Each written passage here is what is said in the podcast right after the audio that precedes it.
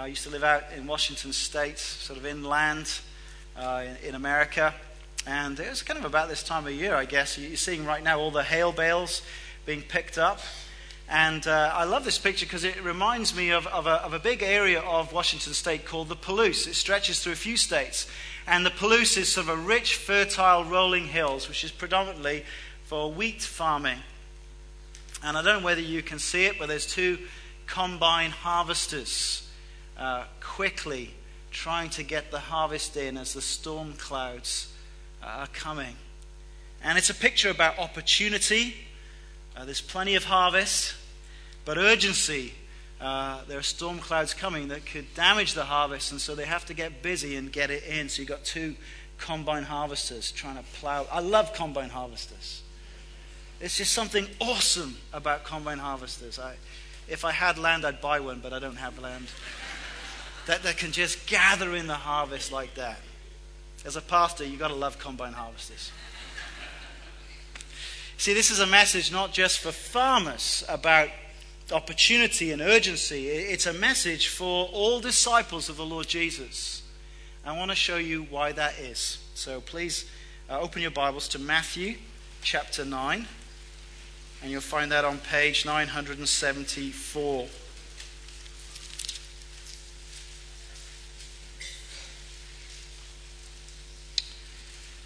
Matthew chapter 9, page 974. I'm going to read from uh, verse 35 to 38. This is where we've got to in our preaching through Matthew. Matthew chapter 9, verse 35. So the, the little numbers are verses, the big numbers are chapters. So the bottom right hand corner, verse little number 35, that's where we're going to begin. Jesus went through all the towns and villages, teaching in their synagogues, preaching the good news of the kingdom, and healing every disease and sickness.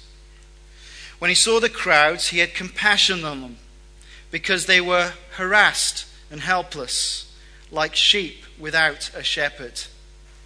Then he said to his disciples, The harvest is plentiful, but the workers are few. Ask the Lord of the harvest, therefore, to send out workers into his harvest field. Well, this is God's word. Keep your open this morning. I, I want us to see three things uh, in these verses. I want us to see the identity of Jesus, uh, an example to follow, and a command to obey. That's where we're going this morning. Let's think about this first bit the identity of Jesus. What we have here is an eyewitness account of the life of Jesus. Over the last five chapters, Matthew's been giving us a sort of a taste of what those days were like in the north of Israel, in Galilee uh, when Jesus was walking around. So turn back with me to the beginning because it gives us a wonderful summary statement at the start. If you turn back to chapter 4 and verse 23, that's page 968.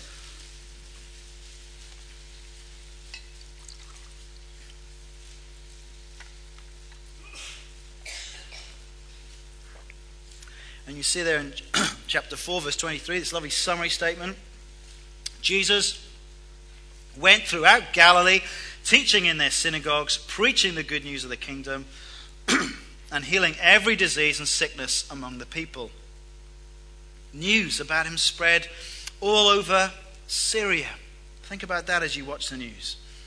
And people brought to him all who were ill with various diseases, those suffering severe pain, the demon possessed, those having seizures, and the paralyzed, and he healed them large crowds from Galilee, the Decapolis, Jerusalem, Judea, and the region across the Jordan followed him. Excuse me. Doctor Who is uh, back on telly. And if you had a TARDIS that could move through space and time, who would not want to go back to these days? Wouldn't this be an incredible thing? I mean, what would it be like to have listened to Jesus teaching and preaching the good news of the kingdom? What would it have been like? Well, we don't have YouTube clips, but actually, what we have is, is Matthew has got, has got us in, in the front of the crowd. He's positioned us there so that we can actually hear what Jesus taught. And it's right here in chapters 5 uh, to 7, the Sermon on the Mount. You, you get to be there and listen to exactly what Jesus said. And what would it have been like to have witnessed those amazing miracles, those healings? Uh, seeing Jesus heal every disease and, and, and free those who were demon possessed. What would it have been like? Well, actually, Matthew's given us a fly on the wall kind of uh, documentary in chapters 8 and 9. Uh, we've actually zoomed in. We've had privileged access. We've actually gone into the house where Jesus is, and we've seen exactly what Jesus did as he specifically healed people. It is an incredible thing that we have here. Uh, it, it's, it's, it's, it's like a TARDIS. It's taken us to see and hear Jesus' teaching, see his awesome miracles. And uh, after those specifics, Matthew pulls back again to remind us that Jesus did more than just uh, teach one sermon, and he did more than just do a few specific healings. And so, back to chapter 9, the section we just read, verse 35, we have again this summary statement that kind of caps the beginning and the end. Jesus went through all the towns and villages, teaching in their synagogues preaching the good news of the kingdom and healing every disease and sickness. This was an extensive ministry and no doubt an exhausting one. Josephus, a first century historian, uh, writes that around this time, Galilee was a thickly populated area. I don't know whether you imagine it's of a few little farmers, but actually, the evidence is it was a densely populated region. Uh, Josephus says that there were about 204 towns and villages, none of which had a population less than 15,000 people. So, I mean, maths is shaky, but that's about 3 million people in this region. That's not a, a, a, a thinly sparse area. And Matthew says that Jesus went through all the towns and villages. And so think about that. Think about the work that that involved. I mean, even if you knocked off two towns a day, uh, you're not going to, I mean, it's going to take you over four months, isn't it, to get around all that? And as he's going about this work, he's constantly being pressed upon by the crowds.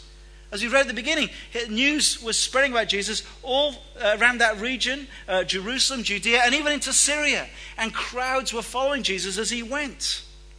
Think how exhausting that would be. Now, why did he do this work? Why did he keep pressing on to this extensive, wider ministry? Well, the answer of what motivated him is there in verse 36. When he saw the crowds, he had compassion on them because they were harassed and helpless like sheep without a shepherd. What motivated Jesus? What was it? One word? Compassion. Compassion is the word, isn't it? Four times in Matthew's account, uh, it, this word compassion is used exclusively by Jesus for Jesus. He was moved and motivated as he looked at the crowds to see their need, to see their plight, and he had deep affection and concern for him, for them, and that's what motivated him to keep pushing out day after day, going to all the towns and villages, teaching in the synagogues, preaching the good news of the kingdom, and healing every disease that was brought to him. How incredible. Now, what I want to show you this morning is, firstly, how this reveals the identity of Jesus. Uh, that actually shows that Jesus is the true king, that he's the one that God appointed to rule over his people. See, what did Jesus see? He saw the crowds and he thought they were like, like a flock of sheep that had no shepherd, no leaders to care for them. Uh, he saw people who were wounded, damaged, leaderless, cast down, easy prey for others to take advantage of them and abuse. They were harassed and helpless. That's what he saw. Now, that phrase, like sheep without a shepherd, is actually pregnant with meaning and significance. Uh, way earlier, when God called Moses, and uh, Moses led the people through the wilderness. And they got to the edge of the promised land, and, and God revealed to Moses that actually he was not going to enter the promised land himself. Moses uh, said to the Lord this in uh, Numbers chapter 27 May the Lord, the God of the spirits of all mankind, appoint a man over this community to go out and come in before them, one who will lead them out and bring them in, so the Lord's people will not be like sheep without a shepherd. And so God points uh, Moses to Joshua to be the new leader of the people. And eventually they move into the land. They enter into the promised land. And in the early days of kingship, uh, the great king, of course, was King David, wasn't it?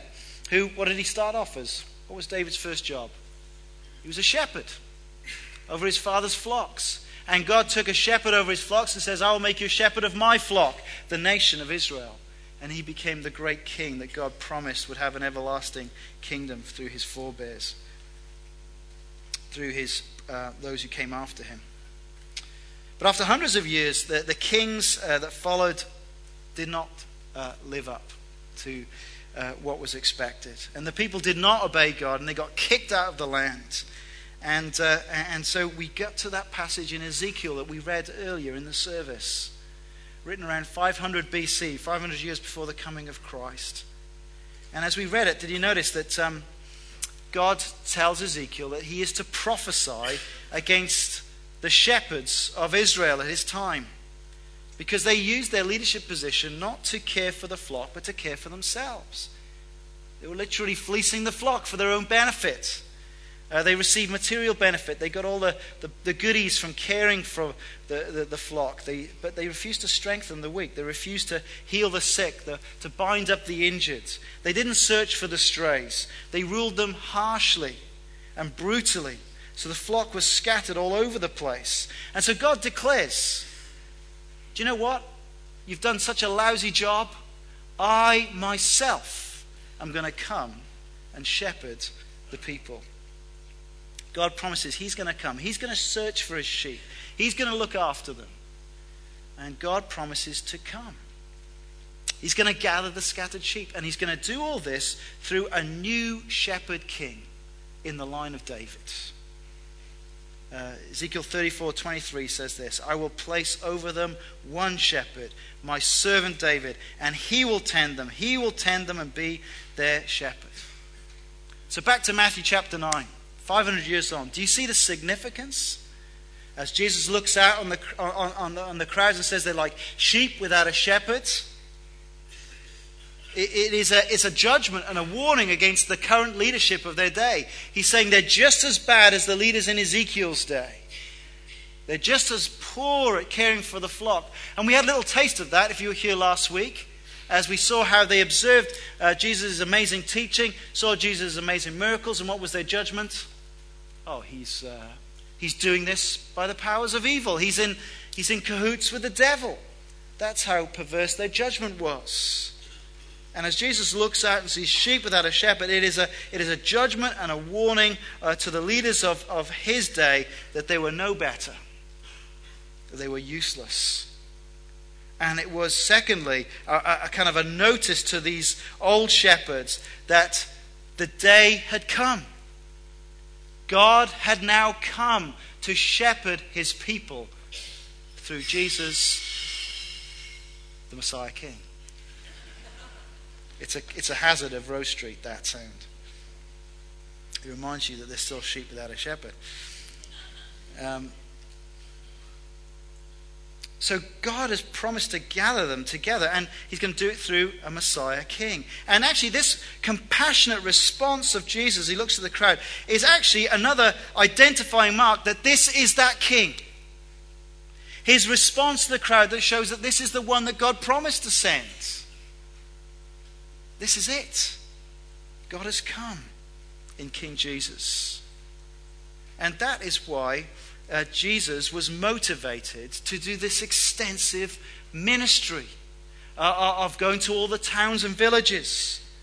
What motivated him to do this? Well, because they were shepherdless people. And what shepherdless people need is someone who'll teach them the truth so that they'll no longer live in darkness and ignorance. What shepherdless people need is, is salvation because shepherdless people wander far from God. Our sin separates us from God. and, and it deforms us as people.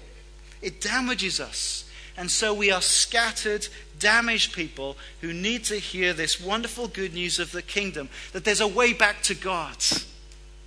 Uh, there's a way that we can be restored back to God. There's a way that our lives can be, begin to be put back together, redeemed and transformed and made whole.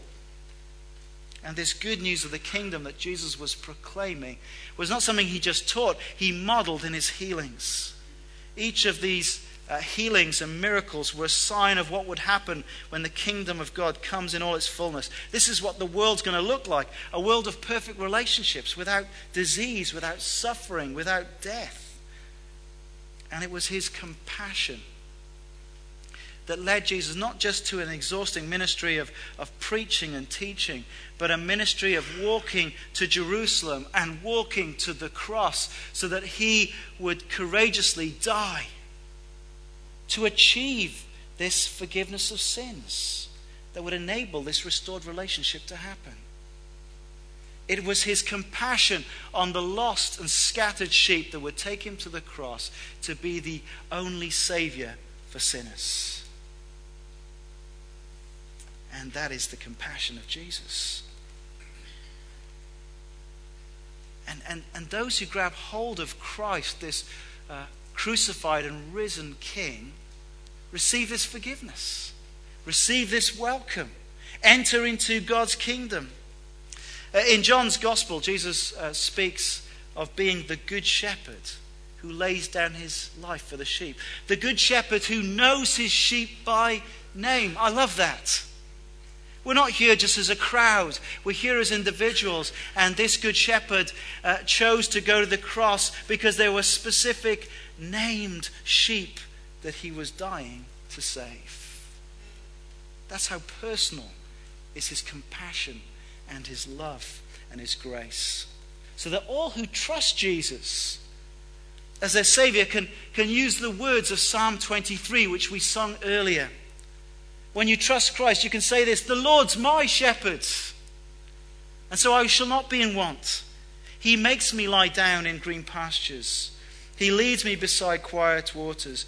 He restores my soul. He guides me in paths of righteousness for his name's sake. Even though I walk through the valley of the shadow of death, I will fear no evil, for you are with me. Your rod and your staff, they comfort me. You prepare a table before me in the presence of my enemies.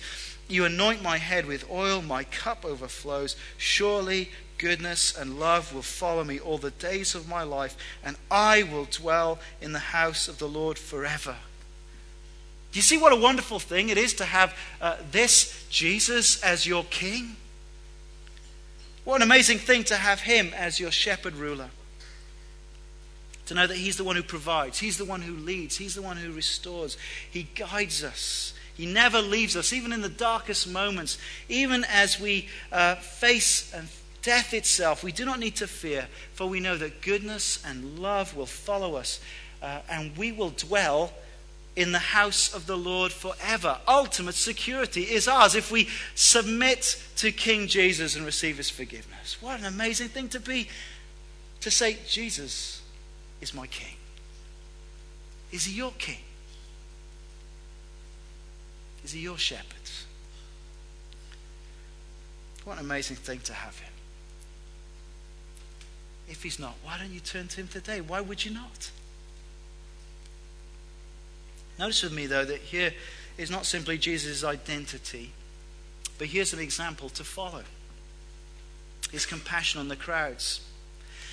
Uh, last week, we saw a little video of Contagious, the, the week of conference that we had.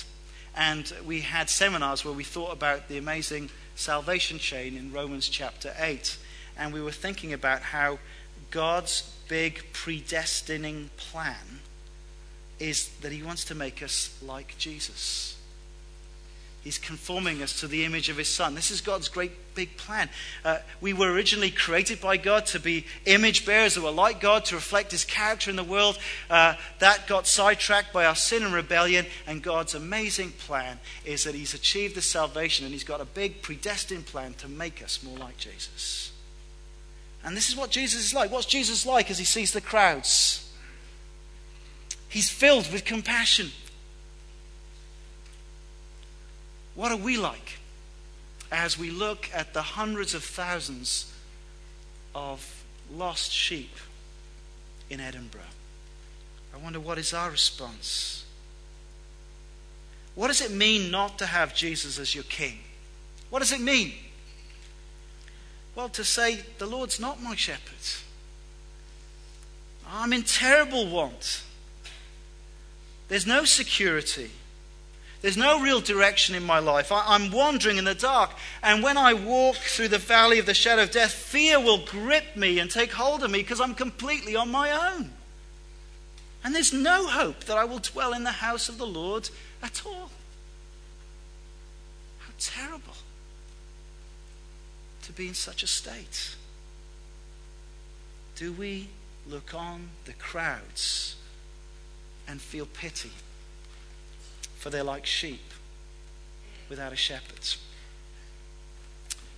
What did people see in Rotherham? For over a decade, those in responsibility in the community, they heard stories of sexual exploitation. And what did they see as young teenage girls came before them? I think they just saw out of control, drunken, sexually promiscuous teenage girls who liked older men. Young people for whom not much could be expected. And so claims were not taken seriously or ignored. And so 1,400 girls have been sexually and violently abused at the hands of wicked men, harassed and helpless, like sheep without a shepherd. That's people's state, isn't it? What do you see when you look at the photos of men um, who grew up in Britain and go out and fight for Islamic State? What do you see? On Newsnight last week, there were there was an extended interview with one British man now in Iraq. What had drawn him to go and uh, go and join the forces and be boasting uh, about beheading and conquest? Well, his response was heartbreaking. Life back in Britain, he said, it just seemed pointless. Just watching videos and playing computer games. And to use his exact words, we were like sheep without a shepherd. But now they had a cause. Now they had a purpose in their lives for Allah and to bring in this caliphate. You see, there are lots of false shepherds who are eager to take straying sheep, wicked shepherds in the world who would lead people to destroy and hate people without cause.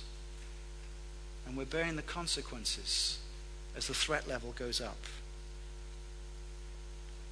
What do you see when you see gay pride marches and people campaigning for LGBT? Do you just feel angry that marriage has been redefined? Do you feel disgust? Or are we like Jesus, seeing sheep without a shepherd, harassed and helpless? Now, notice with me that the compassion of Christ turns to a call to prayer, doesn't it? Here's a command to obey. Verse 37. Then Jesus said to his disciples, The harvest is plentiful, but the workers are few. Ask the Lord of the harvest, therefore, to send out workers into his harvest field. Jesus saw a harvest crop of people who were ripe to be brought into the kingdom of God. But what's the problem? Not enough workers. We need another combine harvester, or three or four. And what's the solution? Now, if it was us, I wonder whether we would come up with some big strategic plan. Do you know what we need is uh, some more evangelism training. Uh, we need to recruit more evangelists and preachers. We need to encourage more people to do ministry apprenticeships. Uh, we need to maybe uh, strengthen our local theological colleges, encourage more people to go to theological college. And there is a place for all of these things, but they're all secondary things, aren't they? There's a primary thing that must be in place first, and here it is it is to pray. Jesus tells his disciples to pray. Ask the Lord of the harvest to thrust out laborers. I find, I find this amusing when I, when I looked at it, but you know, the very word that uh, when, when, when, it, when it says that Jesus casts out evil spirits from people, that's the same word used here for thrust. Pray to the Lord of harvest that he will expel workers into the harvest fields. I think Jesus knows that we're a bit reticent, doesn't he?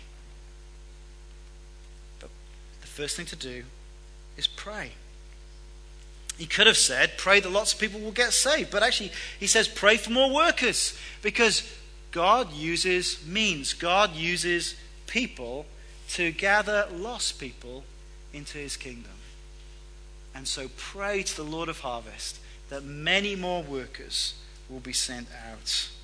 And gather in the new people of God into his everlasting kingdom. So it's quite a straightforward section, really, isn't it? The identity of Jesus, he's God's king, an example to follow, compassion, and a command to obey, to pray. It's simple. Why is it we so often forget this prayer? Can I ask you to commit to this prayer this week? It's kind of the other Lord's Prayer, isn't it? We often recite the Lord's Prayer. Well, here's another Lord's Prayer He told us to pray. Each morning, as you head to work this week and you think about work, or if you wake up as a pensioner and say to yourself, I'm so glad I'm not working today, and think about the work that you used to do, why don't you pray this prayer? Lord, please send out workers from Charlotte Chapel into your harvest fields. Would you commit to that response this week, every morning this week, as you wake up and think about heading to work? Or maybe as you drive along and see the fields with all the hay and rolled up bales, pray, Lord, please send out workers from Charlotte Chapel into your harvest field. You know, it's a great joy to welcome Matt today. But if the solution is just employing one more person on the staff team, it's going to be pretty hopeless, isn't it? Uh, praying for the Lord of Harvest is, is more than appointing new pastors. We're pretty hopeless and limited, actually. Think about the lost in this city. Well, that's too overwhelming. Well, just think about some of your friends and family in this city. Think about some of the people you work with. How are they going to hear the good news of the kingdom? If it's just down to Matt, me, and Liam, and Rachel, and we're not going to get into your workplaces, are we? Are we going to meet these people? How's it going to happen? Well, first thing to do, pray. Lord, please send out workers from Charlotte Chapel into your harvest field. Would you commit to doing that every morning this week? And do you know what? If we start praying this as a regular prayer, what's going to begin to happen? We'll start praying, Lord, please send us. Oh, did I say that? Lord, please send us into your harvest fields. Now, um, some, some people have said to me uh, this Paul, none of my friends and family are interested. I've tried. Well, let's get out more and meet new friends. What did Jesus do? He went to all the towns and villages, teaching, proclaiming the good news, demonstrating it, and healing. Now, I, I can't heal, uh, but I can share the good news, eh? Uh, there was a video discussion. Uh, we've been going through a little series in our fellowship groups, uh, Six Steps to Loving Your Church. And a couple of weeks back, there was a little uh, thing about inviting people to church. Have you ever thought about inviting people to church? And there was a great little video, and uh, one of the, the, the, gentlemen in the videos made this point. Actually, for many people, inviting people to church is a very strange thing because actually they don't invite people to anything at all. And I was quite convicted about that. That's probably true, isn't it? So here's an idea.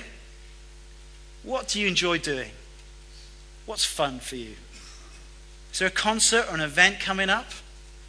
Well, instead of just buying a ticket for yourself, why don't you buy a couple more tickets And to say to some of your friends who don't know Jesus yet, hey, I've got this fun thing coming along. Do you want to come along with me? You're going to go anyway. What a great investment. Let's begin inviting people just to fun things with us. And they won't, won't quite seem won't seem quite so strange when we invite them to an event where we where we share the gospel with them. But where does it start? It starts with this prayer, doesn't it? Will you commit to it this week? If you're not trusting Christ today, why don't you do it today? Come and speak to me if you don't know how to do it. He is the greatest King and Savior. Let's pray.